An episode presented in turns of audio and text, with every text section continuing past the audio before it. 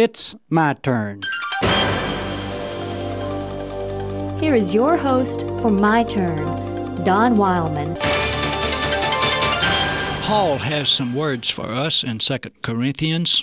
For you know the grace of our Lord Jesus Christ, that though he was rich, yet for your sake he became poor, so that by his poverty you might become rich. You know, I'm a rich man.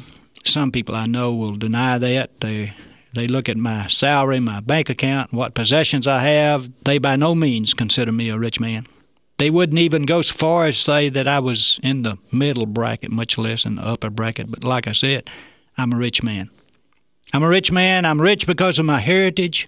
I came from a home where parents loved me, provided for my needs to the best of their ability, sacrificed things they very much needed so that I could have advantages they never had.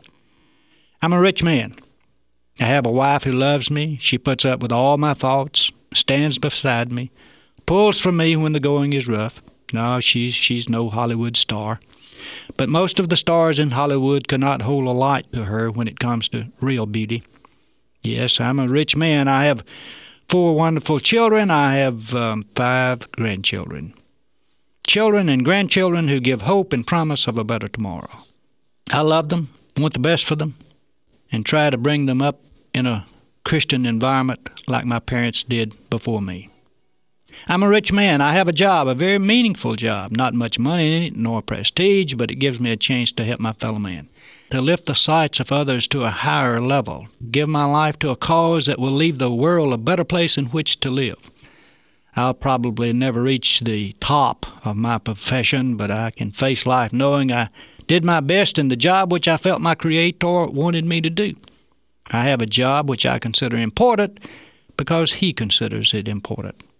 And again, I'm a, I'm a rich man. I want to say it one more time. I'm a rich man. I live in a free country. Millions and millions of people cannot know the richness of that.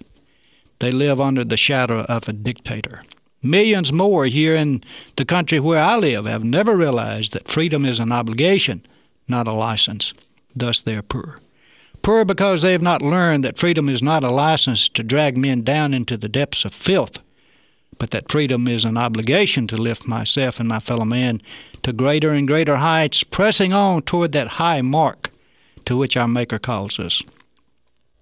Again, I'll say it, I'm a rich man. I have friends who are friends. They stay with me through the good times and the bad. They encourage me. They cause me to try harder. They keep me from giving up.